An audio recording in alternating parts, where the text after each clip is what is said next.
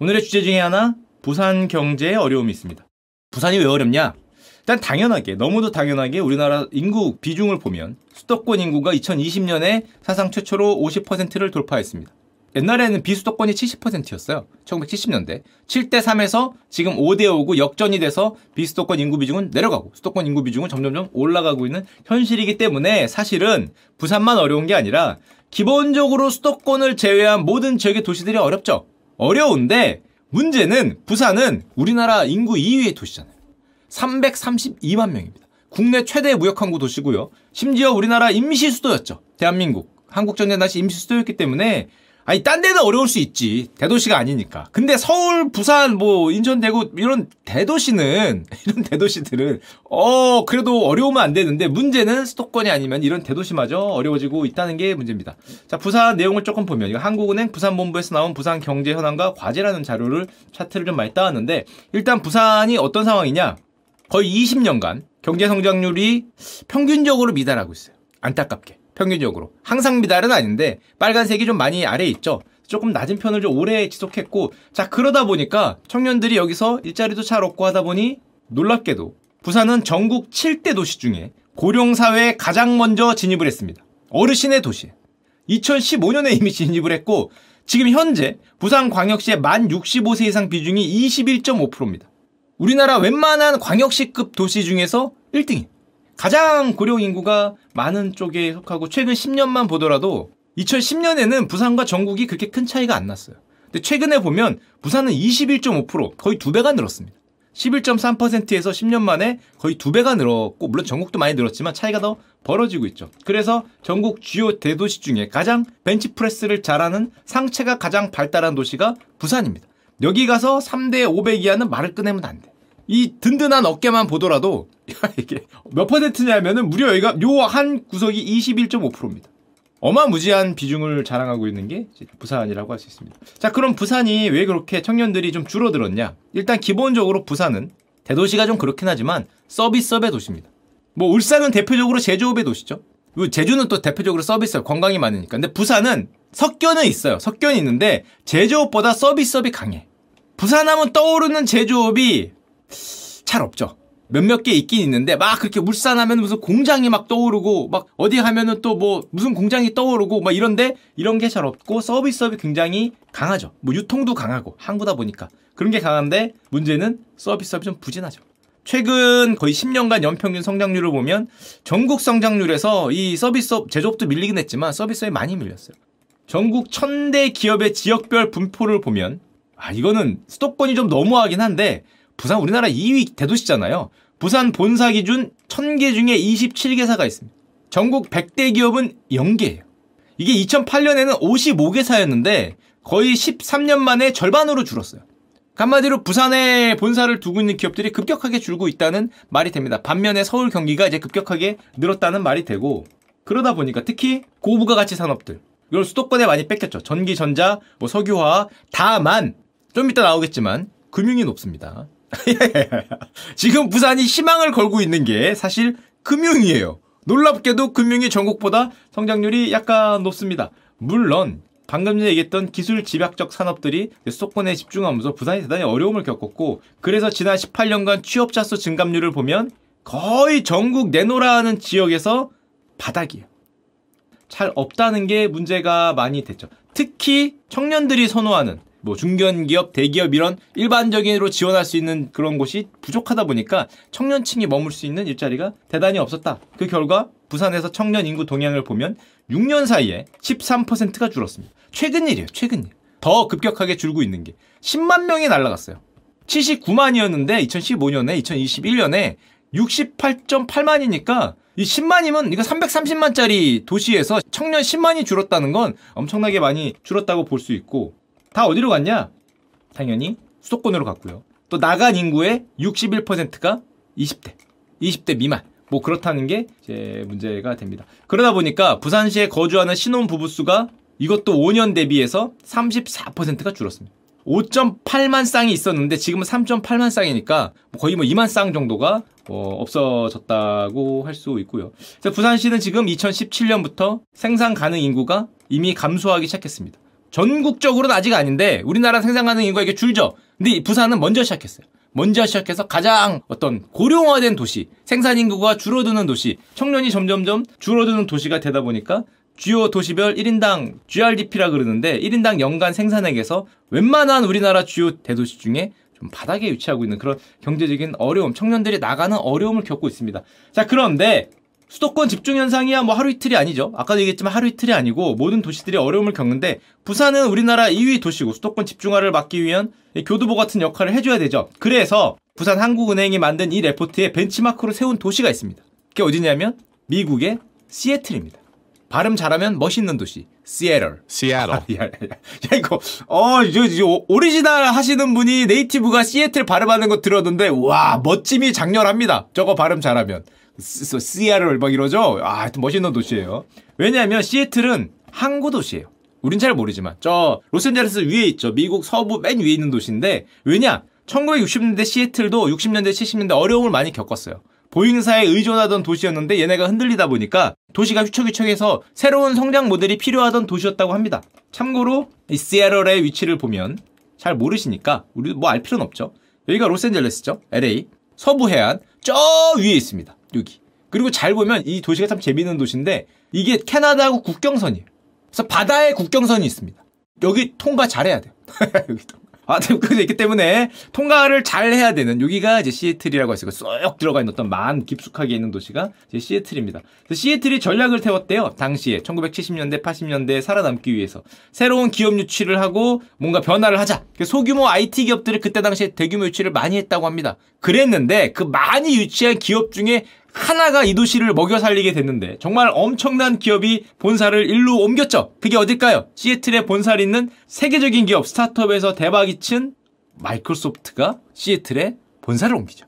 지금도 그래서 저 마이크로소프트를 위시한 IT 기업들의 주된 본사가 시애틀에 그렇게 많습니다. 이게 하나의 벨리처럼 이루어졌어요.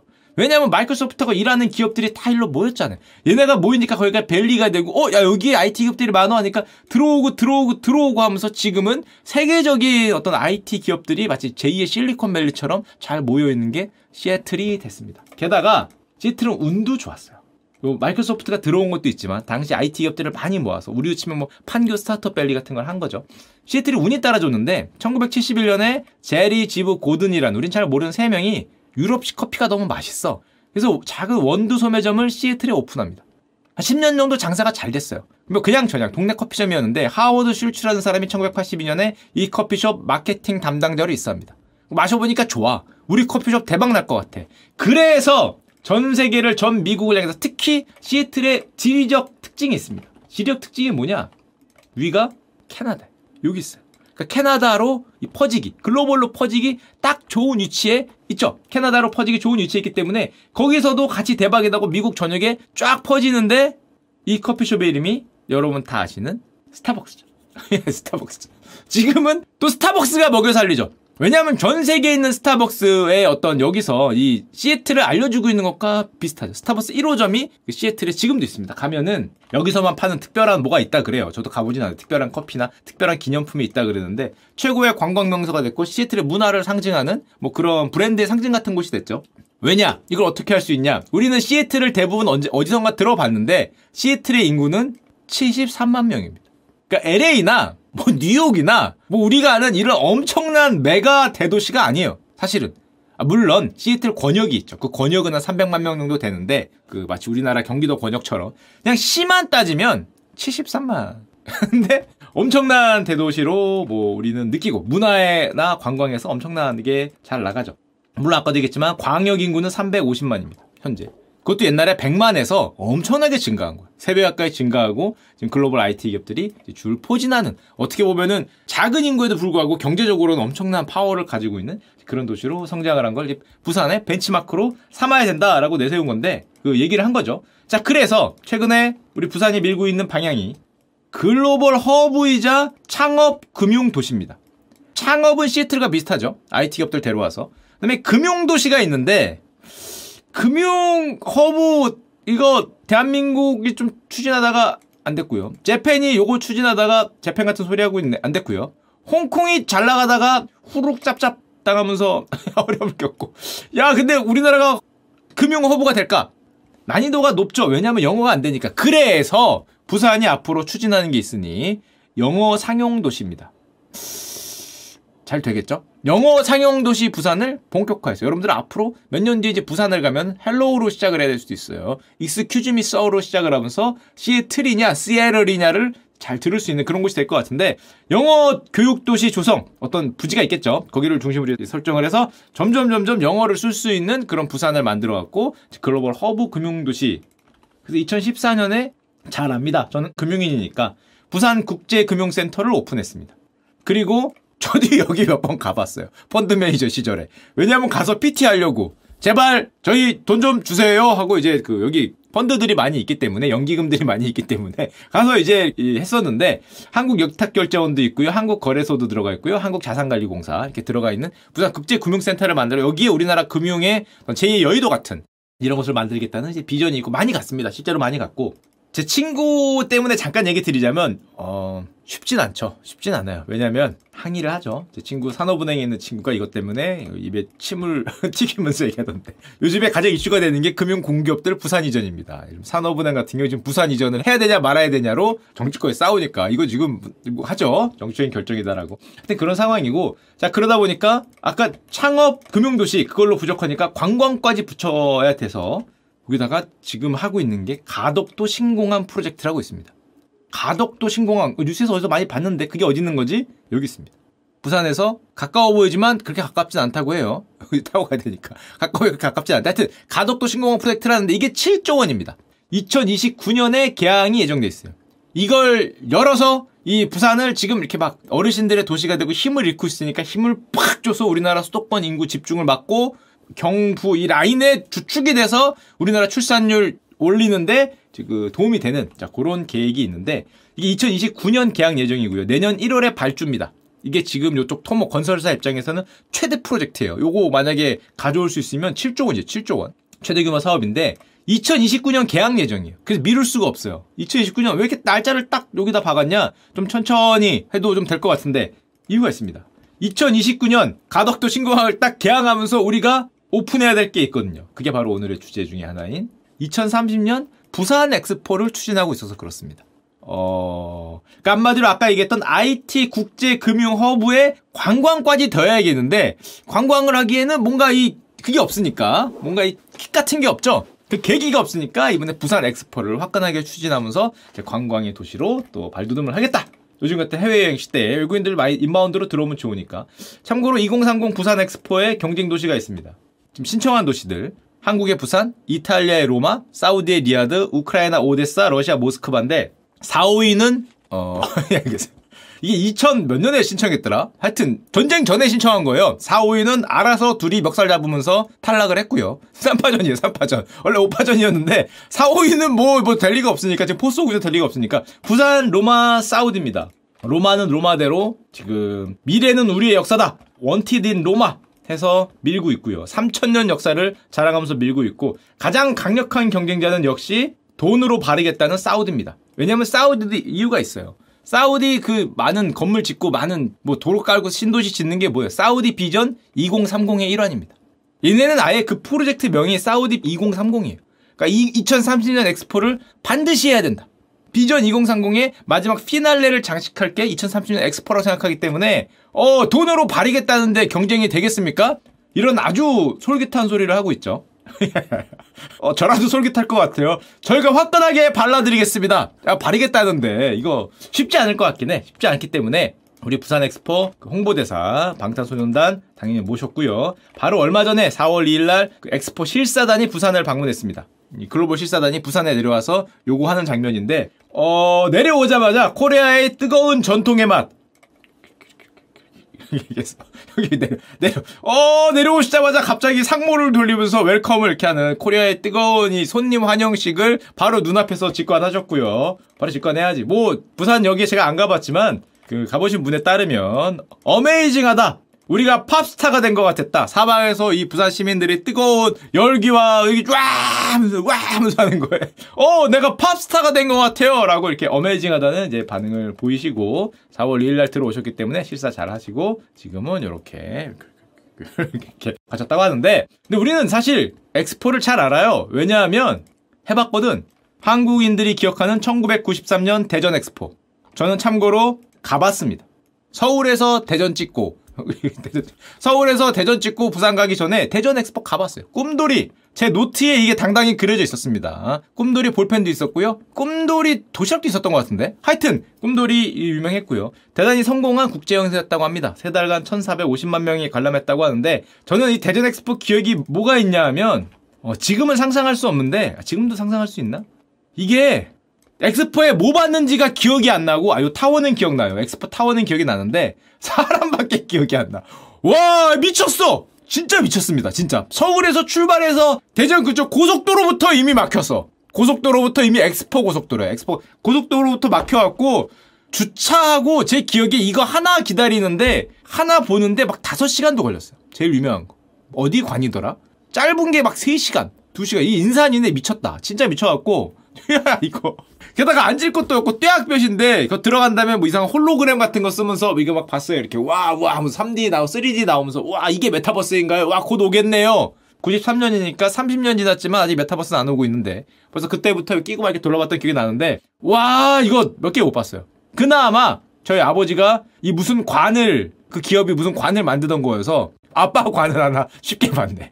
아빠 찾아 들어간답시고 고관 빼고는 나머지는 와 진짜 인산인해가 무엇인지를 이때 당시는 장난 아닙니다. 정말 도로도 몇 개 없었기 때문에 볼 것도 몇 개 없던 시대고 엄청난 인파가 이제 몰려서 성공적으로 대전의 엑스포를 치러냈는데 문제는 2012년에 그 폐장, 폐장됐다 그럽니다. 적자가 있어서 적자가 한 20년 버텼네요. 그래도 93년 만들었으니까 12년에 폐장이 됐는데 또 우리는 기억이 있죠. 2012년 여수 엑스포. 전 이래봬도 그 여수 엑스포도 가본 사람입니다. 아 기억이 안 나. 수족관, 수족관 보러 갔습니다. 또 물고기 덕후기 때문에 여수 엑스포의 주제가 물이었어요. 물이어서 물 뭐 바다 그런 거여서 여기 수족관이 있어갖고 수족관에 가서 이렇게 돌아다니고 이게 뭐 호텔인가 그럴걸요? 이 호텔에도 막 1박 해보고 했던 기억이 납니다. 교통 인프라 구축 비용이 10조. 우리 뭐 역도 만들고 아주 아주 체계적으로 정말 잘했는데 문제는 안타깝게 위치도 조금 너무 멀기도 했고 외국인들한텐 어, 외국인이 5% 오셨다. 나머지 95%가 저 같은 저 같은 꼬레안들이 이제 구경하러 왔다는 좀 슬픈 내용이 있지만 하지만 부산 엑스포는 좀 다릅니다. 왜 다르냐? 부산 엑스포는 이거 부산 엑스포 그 위원회가 만든 건데 등록 엑스포라고 합니다. 인정 엑스포랑은 다르다. 등록 엑스포는 뭐냐? 한마디로 올림픽처럼 5년마다 한 번씩 하는 공식 엑스포, World Expo. 그 일본 오사카 엑스포, 아랍에미리트 두바이 엑스포, 중국 상하이 엑스포 이런 거고 인정 엑스포는 그 등록 엑스포 사이사이에 중간중간에 개최하는 special Expo다. 그렇다고 합니다. 저도 이번에 알았어요. 그래서 우리나라가 예전에 대전에 유치했던 거나 여수에 유치했던 거는 그 인정 엑스포라는 거죠. 공식 등록 World Expo가 아니라 그러니까 이번에 부산은 여기에 도전한다. 라는 겁니다. 맞겠죠? 맞겠죠. 뭐 그렇다고 하니까. 그래서 여기 보시면 이 등록 엑스포는 개최국은 부지만 제공하고 참가국이 자국 경비로 건설하기 때문에 비용을 훨씬 아낄 수 있다. 그러니까 옛날과 좀 다르다. 그래서 사업 비용에 큰 부담이 없고 등록 엑스포가 만약에 되면은 지들이 와서 지을 거다라는 게 부산 엑스포의 비전이라고 할 수 있습니다. 결국 관광 금융 도시로의 비전이잖아요.